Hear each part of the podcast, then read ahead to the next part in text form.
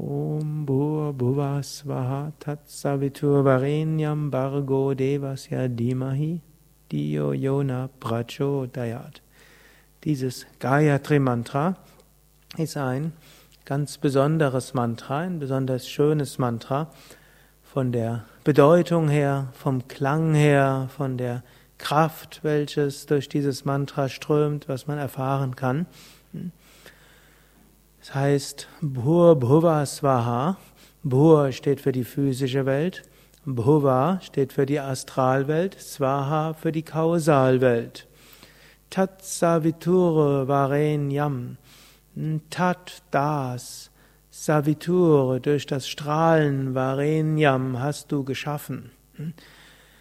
Das richtet sich an die kosmische Lichtenergie und wir sagen, o göttliche Lichtenergie, Du hast mit deinem Licht die physische, astrale und kausale Welt geschaffen. Also wenn wir uns die Welt hier anschauen, inmitten von allen Dualitäten, inmitten von allen hellen und dunklen, bei all dem, was schön ist, weniger schön ist, was geschaffen wird und sich wieder auflöst, dieses Mantra behauptet, alles, was ist, ist letztlich aus Licht geschaffen. Es fällt uns eigentlich heute leichter, so etwas zu verstehen, als vielleicht zu der Zeit, als dieses Mantra entstanden ist. Denn wir wissen, letztlich ist alles Schwingung. Und alles ist, besteht aus Elektronen, Neutronen, Protonen, das ist alles Energie. Und ist die gleiche Energie wie hinter dem Licht. Und von der Bewusstheit, dass hinter allem die gleiche Lichtenergie dort hinter steckt, bis zu dem, hm, Bewusstheit, ja, das muss dann auch eine Lichtenergie sein, hm, muss eine göttliche Energie sein, ist es ja dann nicht sehr weit. Wir erkennen also an, du steckst hinter allem. Auch wenn es manches gibt, was wir mögen und manches gibt, was wir nicht mögen, ist es dennoch so, alles ist von der gleichen Lichtkraft durchdrungen. Bargo Devasya Dimahi. Dimahi, ich meditiere, kennt Dhyana. Hm? Dimahi, wir meditieren darüber. Vargo Devasya. Hm? Und Deva heißt wieder strahlen, leuchtend. Oft wird Deva ja übersetzt als Gott oder Devi als Göttin, aber das ist schon eine übertragene Bedeutung. Deva heißt strahlend und leuchtend. Hm? Und Devasya sagt wieder, wir verehren dich Leuchtende, dich Strahlende. Dio Yona Prachodayat. Hm? Prachodayat Dioyona Prachodat heißt erleuchte mein Verständnis. So wie du kosmische Energie, das ganze Universum geschaffen hast, aus deinem Licht geschaffen hast, so bitte erleuchte auch mein Verständnis. Wir haben jetzt ein gewisses Verständnis und das bisherige Verständnis ist geprägt durch Sattva, Rajas und Tamas. Angenommen, unser Verständnis ist gerade von Tamas geprägt, dann ist alles weniger schön. Hm? Dann mögen wir, dass der Mensch, was schaut, lächelt er mich noch dazu so an? Hm? Einfach nur sarkastisch. Er macht sich über mich lustig, hm? wo es mir so schlecht geht. Wenn die Sonne scheint, während es einem schlecht geht, jetzt muss auch noch die Sonne scheinen, ausgerechnet, wenn es schlecht geht. Und wenn bewölkt ist, dann, ja, jetzt ist auch noch bewölkt. Wenn man rajasiger Stimmung ist, also wenn der Intellekt eher unruhig ist, dann interpretieren wir alles vor dem Hintergrund.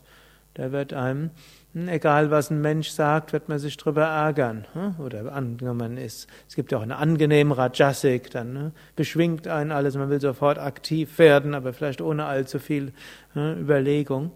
Oder wir können ein sattwiger Verständnis haben. Und beim sattwigen Verständnis Dort erkennen wir, im Innern von jedem Wesen ist letztlich das Liebe und das Lichtvolle. In dem ganzen Universum ist diese Lichtenergie, wie in den ersten beiden Zeilen dieses Mantras gesagt wurde. Und ja, letztlich steckt, ist alles eine, eine Offenbarung Gottes. Gott hat sich nicht nur offenbart vor vielen tausend Jahren in, in irgendeiner Schrift, sondern Gott offenbart sich in jedem und in allem. Und so wie wir Sattva in uns haben, Dio Yona Prachodayat, wenn unser Verständnis erleuchtet ist, dann hm, können wir das überall sehen. Und so bitten wir mit diesem Mantra hm, immer wieder darum, ja, bitte lass mich erkennen, dass hinter allem Lichtenergie letztlich steht. Und bitte lass diese Lichtenergie in mir manifestieren. Da steckt aber noch was anderes dahinter. Erleuchte mein Verständnis.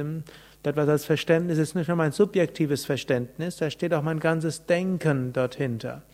Und wenn mein ganzes Denken, und nicht nur Denken, im indischen klassischen Yoga ist nicht so ein Unterschied gemacht zwischen Intellekt und Emotion. Das war so früher im Westen sehr üblich. Intellekt oder ist eine Sache, Vernunft ist eine Sache, Emotion ist eine andere Sache. Und da wird oft über die Emotion gesagt, das niedere Geist, Werkstatt des Teufels. Und dann gibt es noch die Vernunft und die ist ein bisschen besser.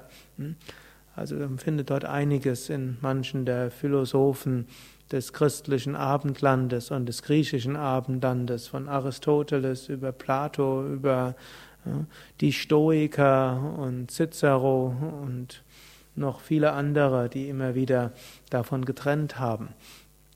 Aber hm, im alten Indien war es nicht so, da gehört irgendwo gehört das zusammen.